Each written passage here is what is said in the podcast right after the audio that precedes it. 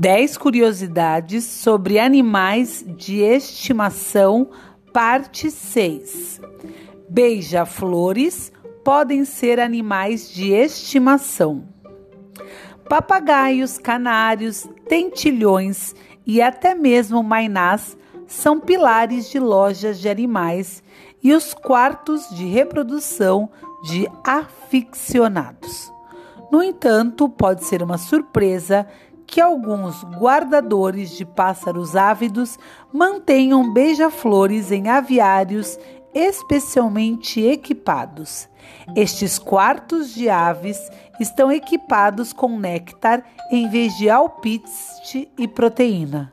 E muitas vezes contêm uma variedade de plantas com flores para fazer os animais se sentirem mais em casa. Alguns beija-flores exóticos podem bater suas asas mais de 50 vezes por segundo. O metabolismo em beijas-flores do norte é especialmente alto, exigindo até três vezes seu peso corporal em néctar diário.